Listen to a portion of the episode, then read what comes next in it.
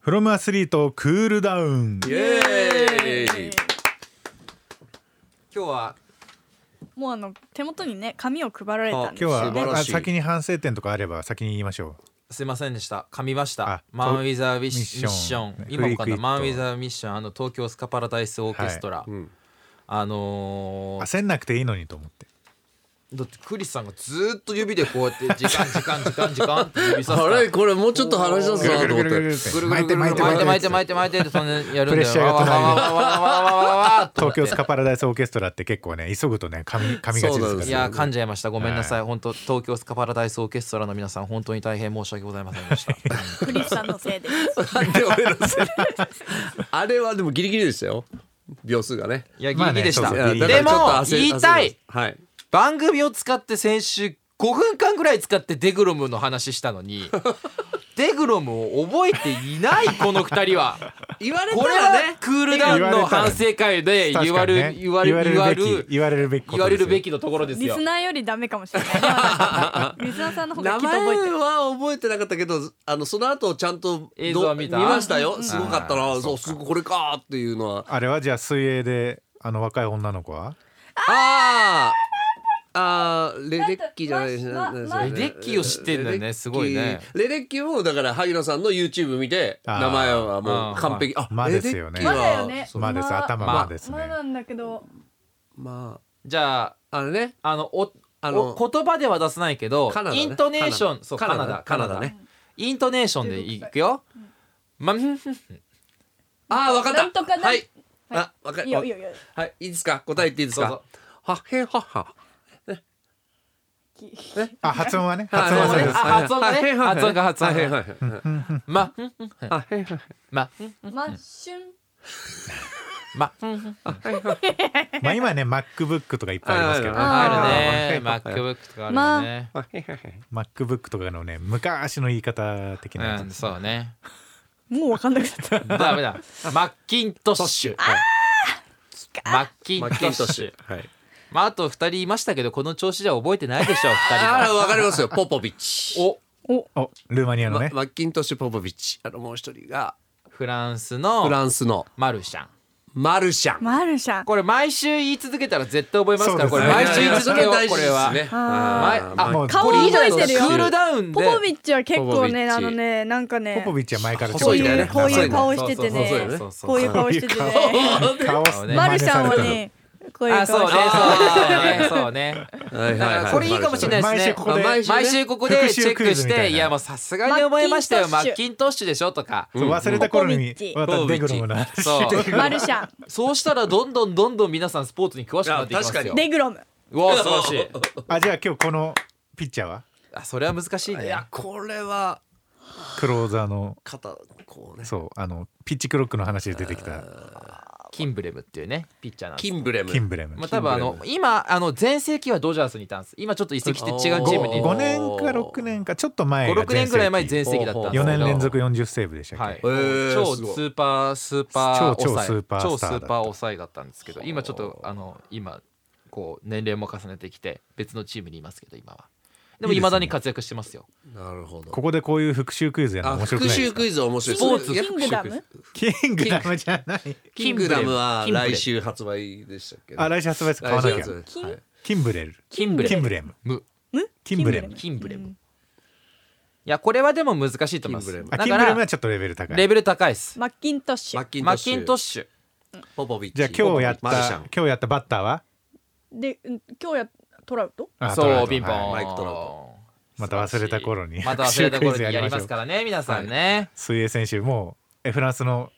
フランスの人はマルシャンおー素晴らしいこれ言っていけば絶対覚えますからよしでこうもうあ絶対れです抑えるべあきれ3人そう絶対抑えるべき3人ははいもうそれをこう言って、あれなんて言うんですかマねなッキンんトとッシュかの忘却戦エビデンなんなんとえか何のですか何ですかあのあな忘却線がありま忘すね却線がありますよねあーこう忘れていく線こがこうやってあるじゃないですかだからそれをねこうたんびちょいちょいにやこるうことにちょいちょい入れることによって長期記憶にしていくとはいうはいはいこれで皆さんわにかりました水泳を詳しくなっていただくとじゃあ今日はもういいですか番組のは話いはもそうれかで変わりましょうはいであの僕がこれ見つけたんですよネットでおあすのごい映画 .com さんがうんはい時々あの新しい映画公開するときに過去作をあの勝手にトーナメントみたいなことをやってらっしゃるんですが、うん過去作ってことは、歴代の映画作品をうん順位勝手に決めちゃおうぜってことですね。そうそう、はい勝手にトーナメントだから僕が前見たのは MCU ってマーベルの「アベンジャーズ」シリーズとかでうんトーナメントやっててそれはエンドゲーム勝つやろみたいな思ったんですけど、だってあれ大集合でしょ。オそうールスター大集合でしょ。だってあれそう。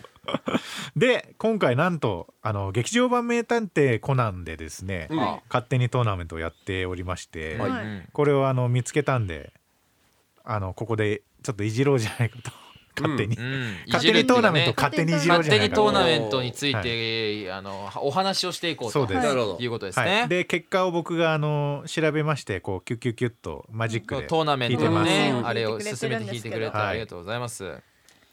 だから今現時点で残っている作品が、えーとりあえずハロウィンの花嫁と、うんうんえー瞳の中の暗殺者はベスト4決定しておりまして、はいはいえーで違うブロックで、えーおそらく勝ち上がるのがベーカー街とうんうん漆黒のチェイサーなのではないかなとちょっと締め切りが、あのあるんでこの今の段階でははこの結果になると、おそらくこうこなれりまゼすロの執行人にベイクが負けたら本当泣くんだけ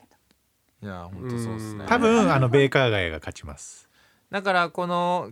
優勝が決まるのが12日ど。おう公開が、うんそうみたいあです公開が14日はいだから公開の前にこの1位が決まると決まると思いますだから皆さんこれオーディで聞いてくださってる方もしかしたらすでにもう決まってる可能性はありますね、はい、そう12ですね日にね聞くタイミングによってあ聞れくですタけイどミングによよってはありますけれどっも、この4月8日の朝9時現在で話してますはい、うんなんで4月10日が準決勝、はいうん4月の12 12日が決勝とといういう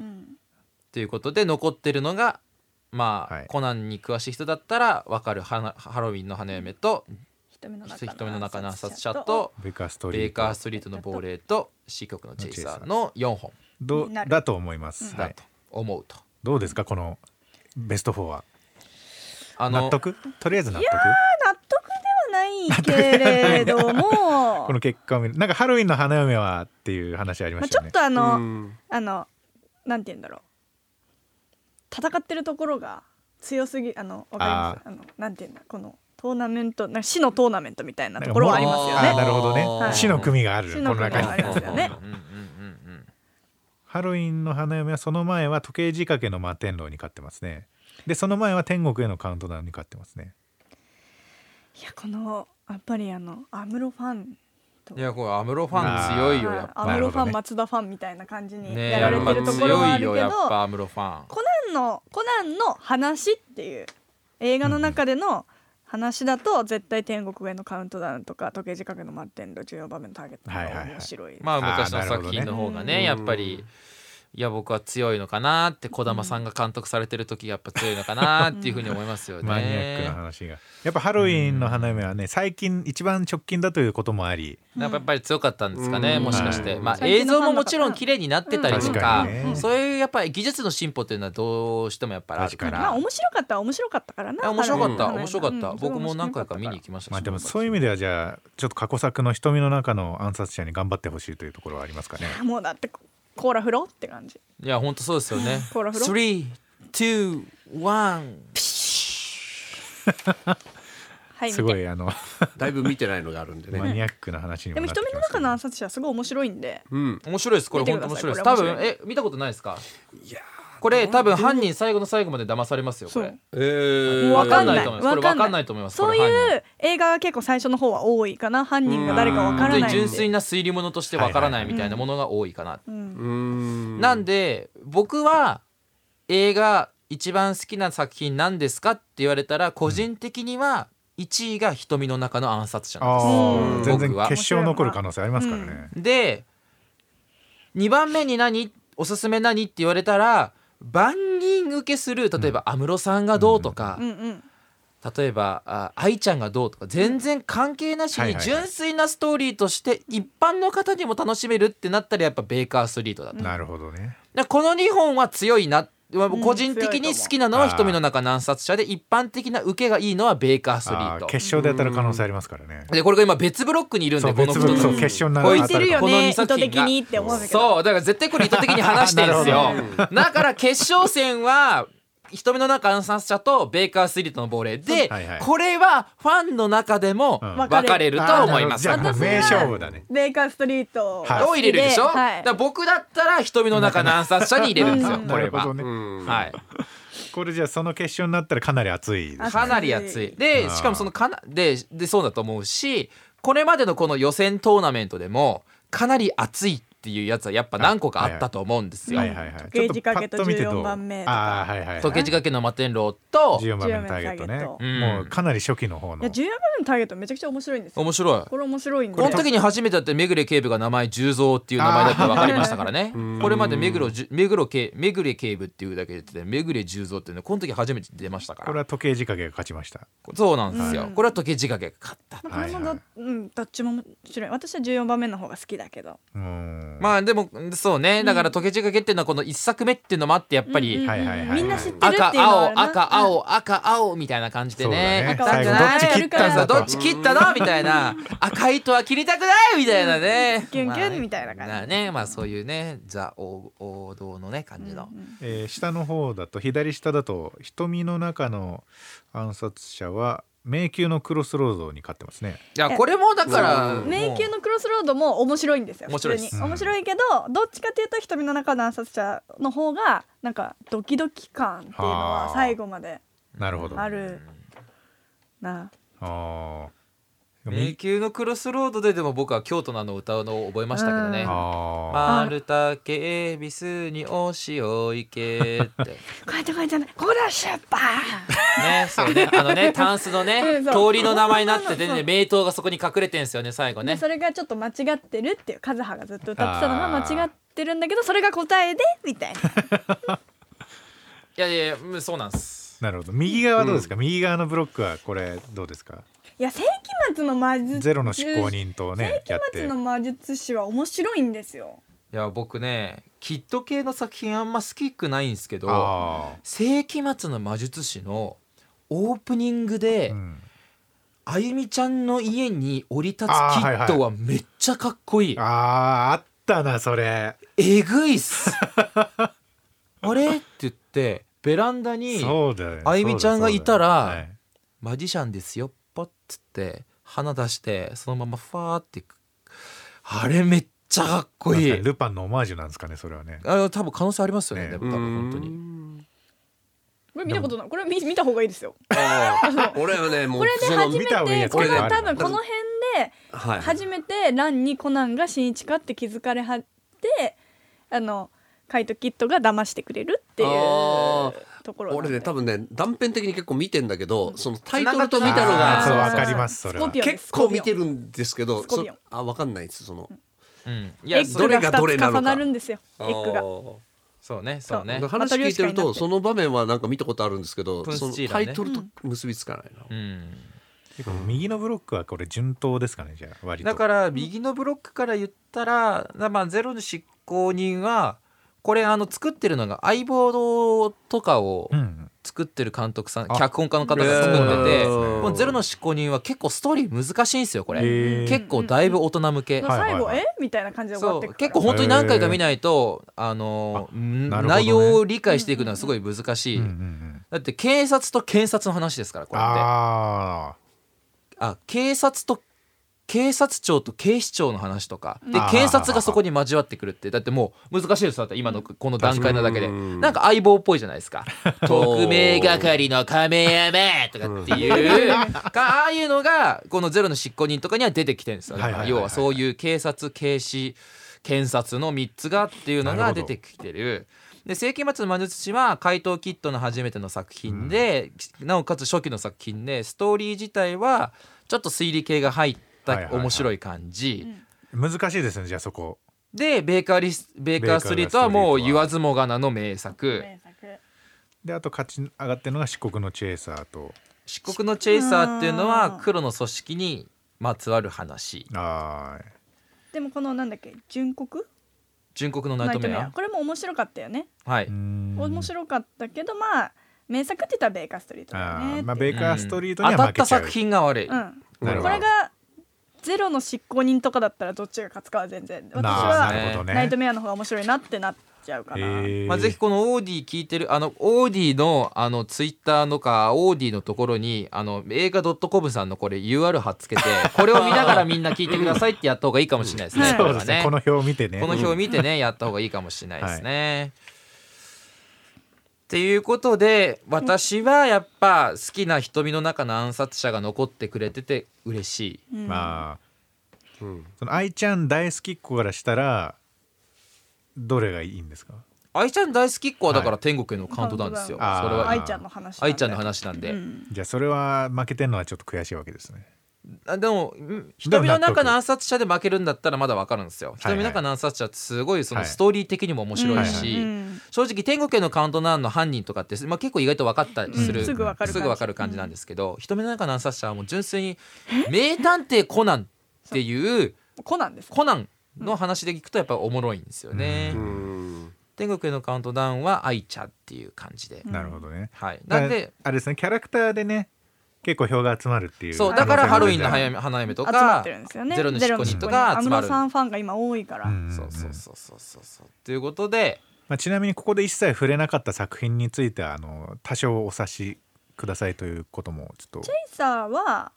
と一応触れておきましょう、ちょっと負けちゃったけどピックアップしたいあ作品負けちゃったけどピックアップしたい作品はいあのまあ多分好き嫌いが結構分かれると思うんですよ。そうででやっぱ最近はその例えば「からくれないのラブレター」とかうんうん服部平次ファンだったらやっぱり「からくれないのラブレター」に入れるし、ううんんうん例えばあー「戦慄のフルスコア」た、うんえーコナンが絶対音感を持ってるよねとかなんかそういうストーリーが好きとかう、んうんえでも、はい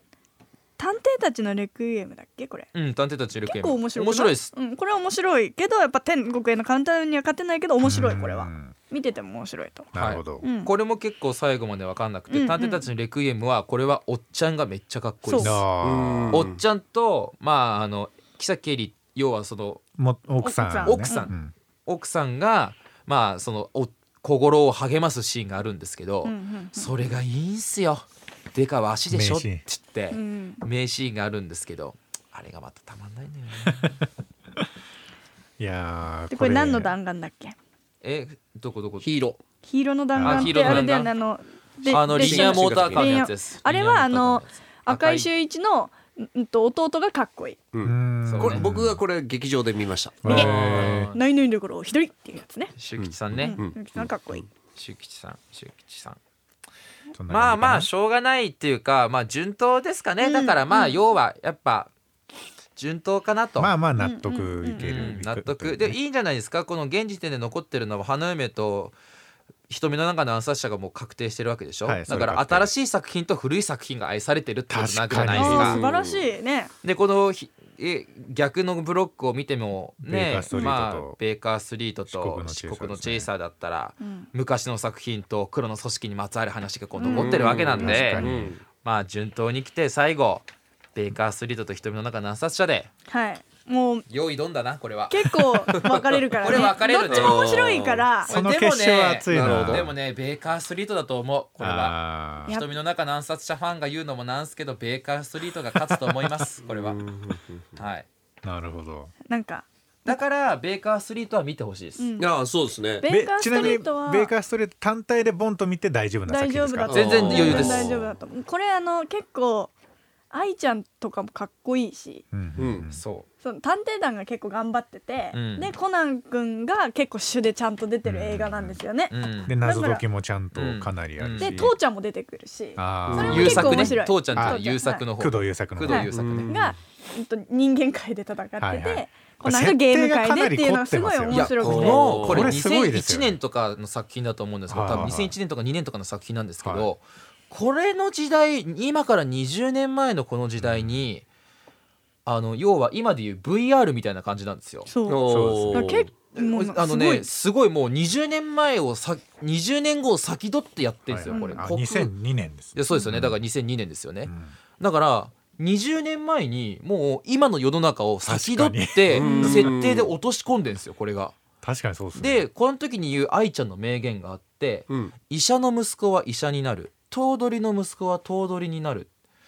日本の悪しき世襲制度がっていう発言があるんですよおうベーカーストリートの亡霊でううんんこれ子供の映画なのにすごくねって確か大に人も楽しめるだからうー。んで一番最初にでこのまあこれ使うかどうかわかんないですけどベーカースイートの亡霊って企業労働省とかでやらないんですよ。あ確かに一回も見たことないですね12回はあるんですけどやらないでうんす確。かにほんあんまりやらないですよね理由がはい一番最初にひろきくんっていう男の子が自殺するシーンから始まるんですよう。んあー6歳の男の子が飛び降り自殺するシーンから始まるんですこの映画うがん。うんうんうんだから今の世の中でちょっとそういうの流したらまずいでしかも確かにひろきくんの自殺がないとあのこの作品って成り立たないんですよ成り立あーなるほどねあれ消すことができないあれ消すことができないですあれを消すことによってこのベーカーストリートのストーリーを生かし続けるっていうことは不可能なんでなるほど金曜ロードショーではできないそうですねそ確うひかろにきくんがそれもベーカーストリートに全部そのえっとゲーム上の中に全部そのなんでそうなってるのかっていう歴史が全部組み込まれて最後ひろきくんと二人になったりとかそういう話が全部あるんであまあ、すごい天才くんだったんですよねひろきくんはな。ひるろほきどくねんは天才くんでうんアメリカであの超優秀で飛び級とかしてでも親の仕事親が亡くなられたかなんかで日本に帰ってきたら日本は学校教育学校が義務教育で体育とかを絶対やんなきゃいけなくて体の弱いひろきくんはそこで学校体育に参加しててその時間中にパソコンとかいじってたら「おいお前ひろき遊んでんじゃねえ」って言って体罰に遭うとかそういう話なんですよ。うんでそれで結局学校にも行けなくなっちゃって、えーすごいえりすぐりのゲーム会社の社長に雇われて部屋でずーっとプログラミングを作るっていうことを小学 6, えっと6歳とか7歳の男10歳ぐらいかな10歳ぐらいの男の子がコ強ナンいらよりれちてょっと上なんだそようコナね。ンよりちょっと上で強いられてそれを。なるほどでね最終的に身を投げるっていう。うんで身を投げたんだけどプログラムのに生きてるみたいなノアズアークってはいはいいはうい人工知能をプログラムをすでにひろきくんが作っててそれをネット上に逃がしてでそのノアズアークっていう人工知能 AI が頭取の息子は頭取になるうんひろきは学校の義務教育っていう日本の悪しき世襲制度によって殺されたとだから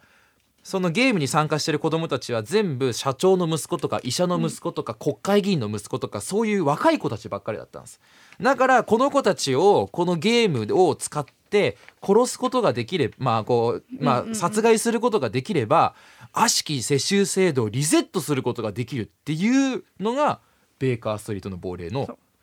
だから誰か一人でもゴールでききればみんな生きて残れるけど誰もゴールできなかっ100たらみ人んいなて死んじゃいますよ100人全員ゴールできなかったら全員がもうその場で死んでしまうから、うんそうすると日本の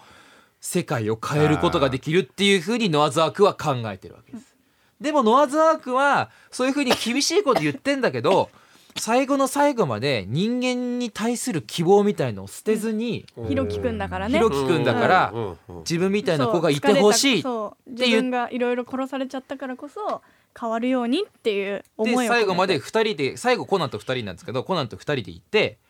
で「ありがとうね」って言ってコナンがパッて言ってひろきくんに向けて背を向けてそのゲームからこう、まあ、ログアウトみたいな感じで歩き出すシーンがあるんですけどその背中を見ながら「ありがとう工藤新一くん」って言っへてー映画が終わるっていうそうだからひろきくんは何回もあのなヒントをくれてるんですコナンを最後助けるように助けるそのみんなを殺させないようにいろんなヒントをくれてるのがひろきくんだからそうそれもコナンはは分かってるしみたいなだからもう設定がまず大人びてて結構えぐい、だけどやってることはベーカーストリートっていう要は名探偵コナンってシャーロック・ホームズに憧れてコナンとかうんそのあってそのベーカーストリートって1900年代のロンドン要はもう産業革命時代のロンドンザ・シャーロック・ホームズが生きてた世界にうん子供たちがゲームとしてのゲームの世界で入ってそこで実際に活躍をするっていうコナンのバックグラウンドプラスストーリーの面白さいろいろももろもろ込みでめちゃくちゃ名画、あのうわシャーロック・ホームズ出てきたみたいなそうそうそうそうそううんなんで見てない方にはどうもぜひ見ていただきたいっていう作品なのでまあ優勝かなこれが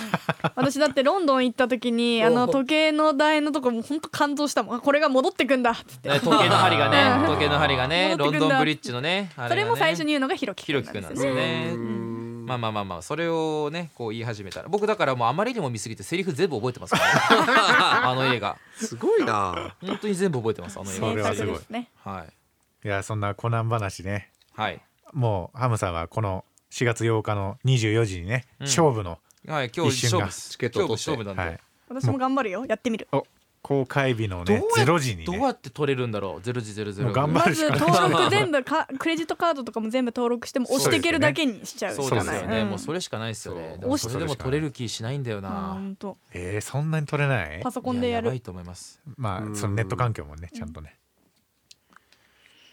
もうなんならもう映画館にいてやろうかと思います 24時に映画館に行ってもう並んでて「予約したいです!」ってもう言いたいぐ らい本よう当やにくしたいでだすからもうこの放送は このあの収録終わったら一回東宝シネマズちょっと一発電話かけ てあの今日のコナンの24時のあの予約のやつって窓口でできるんですかってちょっと聞いてみようかなと思い ます電話するだけタダだろうと思う、まあまままあだまそうだだけどあ、それぐらいの勢いってことですよ、うんだから来週のここに来る頃にはね来週ね絶対に見てます、あ金曜日が一日空いてるんであ開けてんだちゃんともちろん当たり前じゃないですかだそれがどの回を見れてるかっていうのは、ね、そうですどの回を見れてるか、うんここに来るまでには私も確チケッ実トに見てるあ行く取れたら行取れくたら行く結構ヘビーなヘビな戦い4月だという話ですけども、はいそでのも中でもね見たい もん正直ね見た見た方がテンション上がるし気持ち上がってくるからあだから僕確かに本当にその最近ねちょっとニュースでねなんかあのーネタバレみたいのもなんかあーはいはいはいあー出てましたね僕そんな記事一切押さないっす本当にまっさらな状態で見たいから確かに私も何も見てないなうんうんうんもう何にも情報はこれからは何にも情報入れてないまっさらな状態危で見なたあいいからの本当にたコだナン君の予告だけ見て「うんあーあー博士」とかって言ってるくらいですただ本当に唯一の不安ははい予習をしきれずに迎えてしまうんではないかっていう不安おーどんだけオタクなんですかちょっとマジで本当予習し予き習りたしいきれずってどこがゴールなの予習はえもう 黒ずくめを全部ちゃんと見返あましずて、見返すで愛ちゃんと黒ずくめと他の関係がどうなってるのかっていうのもをうもう一回ちゃんと全部整理してもう一回洗ってセリフも全部もう一回入れ直しセリフてを入れ直すんだで最近のやつはもう全部漫画も全部もう一回23回ぐらい読ん で最近の大切だからねだから間に合いませんよだからやばいんですよやばいだねから日本選手権とか本当言ってる場合ちゃう違うよよいやいやいや違うあのオーっデちィをちゃんと30分もやってなくていいんだよあーそっかいやもう終わらせるじゃん危ないもうやめた方がいいかないやすいませんせんちょっと今日大事なことがあるんですえ忘れてた忘れてたはいクリスさんはいお誕生日あおめでとうございますありがとうございますありがとうございますちょっと遅れちゃったけどねいやいやいやすいいやまいせやん我々からプレゼントがありますマジっすかはいどっちにするどっち先にするいやこれ我々二人で決めたことなので、はいどっちがどうとかっていうわけじゃないんですけど、うん二う人でんどっちから欲しいですかどっちから欲しい一旦持ってるものが別々なんですよ今そうえちょっと待ってじゃあ萩野さんからあいいねはいいい選択だと萩野さ思んうからはもいい選択だと思うそれはうマジっすかおいい湯選択そんなんもう全なんでだで然あのまあこの番組の名前はクリスさんフロムアスリートはい、はい私たちはまあアスリートアスリートということでほえーっと着圧タイツをいやあのまず痩せなさいというう嬉しこれいはこれ履いて走るといいプレゼントだ走れとかあとはもうなんかひおー電車とかも結構むくみとかもいいし、え本当疲労回復とかにもいいあじゃしあこれトレーニングもできるしトレーニングもできるしむくみえー防ありがとうござ止いまです疲労回復こうちょっと着圧させることによっておう圧をかけることによって血流をこううん回しておー疲労感全然違うんですだから僕もレース終わった後とかこの着なるほ圧どタイなツるほ履いどてそれを脱いだ後にめっちゃ足軽くなってさえだーからランした後ちょっとシャワー浴びてちょっとこれ着てあー仕事なるしほどてでなんか終わったちょっと履いて終わった後脱い脱いだらうわ足めっちゃ軽っえーじゃあフロアスの後にこれ履いて新潟帰ったらあちょうどいいそれかもはしちょうどいいいやでも本当ちょうどいいまあかでももしれないサイズ感が分かんなかったので、でいいやいややちょっと分かんなかったんで値札もついたまんまだし、い やいや全然でありでがとうもござないんまですかっていうとこれ値札ついたまんまじゃないと交換がサイズ交換ができないって言われちゃうのはいサイズがあーなるほどでなるほどだからもしこれサイズちょっとちっちゃかったらはい上のサイズもあるんで、はいでも僕的には はいちょっときつめで履くぐらいがおすすめでなるす、ほどわかりましたあブカブカでか履くよりもやっぱそうあ着着圧圧ななんんでで弱圧でねなるちょっときつく履いた方がおすすめわとかいりうあことでと履けなましたかったらまず痩せろっていうことそう痩せますはいそういうことですはい痩だせからサますイズ的には多分あのこのぐらいがあれないいのいはずクリスさんの後輩にも聞いたけ身ど、長のはいちょうどいいんじゃないっていうあ話りがとうございますということでいやありがとうございます着圧タイツいや超嬉しいですありがとうございますフロムアスリート下トゥー半クリ身ス着圧ちタょイっツだよともねう絶対痩せますフロムアスリートトゥークロクリスさんですはいありがとうございますこれですえこれは何なんでしょうかありがとうございますこれは今奈々さんから奈々さんがこれは紙袋の入った状態でいただきましたけれども、おおっとチチェェリーのマークがリーのマークが紙袋に書いてあえりますねこれ見たらわかるんですかじゃあこのマーク開けはてったらあいや見たら見てもわかんないですあのこれ見てもわかんないですけあどそれはわかんないこれを開けたら袋袋を今開開けけててまますすクリスさんが開けてます開けさせていただいて私がおりますあのちょっとうんとおっと持ってはいないと思う形でおっとなあんだなんだのすごい私が、うん、最近自分でも購入してえすごい可愛いなって思っほたこれマグカップ何マグカップですおねマーグカップなんですけどおしゃれあのポーランド食器って言ってえー、私がオランダ行った時に最近ポーランド食器流行ってるんだよって言われてへーその超すごい飲み口がわかわいい普通のマグカップとまた形がえめちゃか違くっちゃいいじゃないですかこれて可愛いんですよえー、嬉しいですそれを奥さんと一緒にコーヒーでも飲んペでアでと思っうわーすげてえで柄が違うんですかこれ一緒なんですけど一緒かでも全部手作りで作ってるからあお見たら本ち当ょっだちょとっと柄の大きさとかが違うんですよ同じでもあり一がと個うござ一います個ちょっと違ったりするんで大事にしでまもす柄もいろいろ本当にたくさん種類があって奈々さん選んでくださったんでおーもう本当にありがとうござい実ます際に店舗まで足運んでいただいたんですよえ本ー当ですかちあ奈々のさんすごいいっぱいお店あったんでお店で見た方が可愛いんだろうわなあすごい嬉しいですオランダまでわざわざ行っていただいてあ違いますすこれは あの日本にありました本日のはい日本にもあったんででも日本にもすだよからもしこれ今からねこれあのクリスさんのインスタグラムとか、うん SNS、はいはいソーシャルネットうんちゃらかんちゃらで、はあのもしこの写真見て可愛いなと思って、うん奈々さんもここのね食器買われたってことなんで、ぜひおすすめでめちゃくちゃ可愛いんでわあ僕も欲しいと思っあてりがとうございます普通になんかすごいおしゃ普通れのプレートのお皿とか魚用のお皿とかいろいろあるんですよねへーあのオーブン用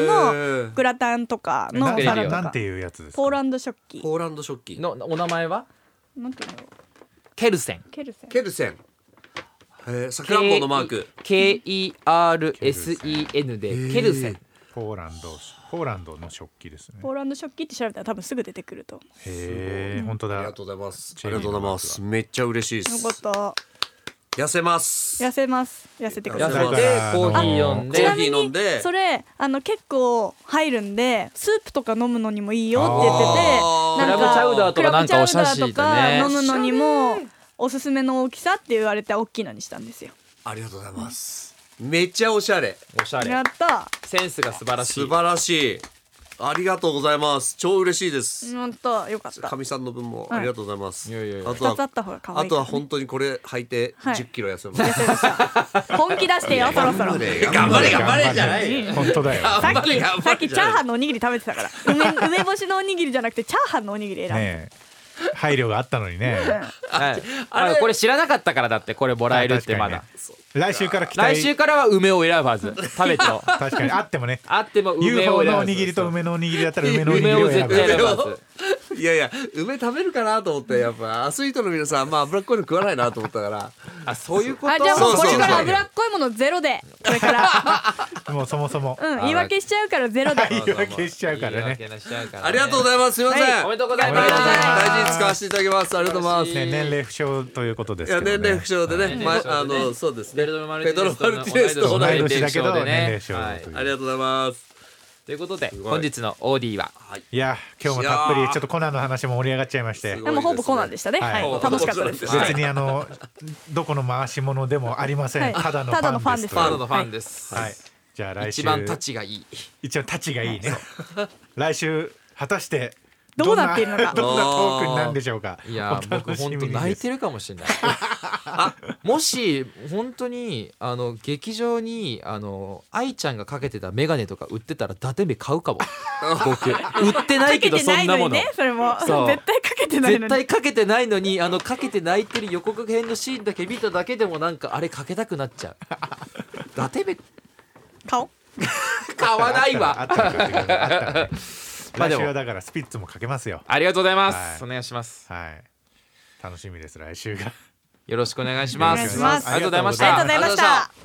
りがとしうございましたたはいいやーありがとうございます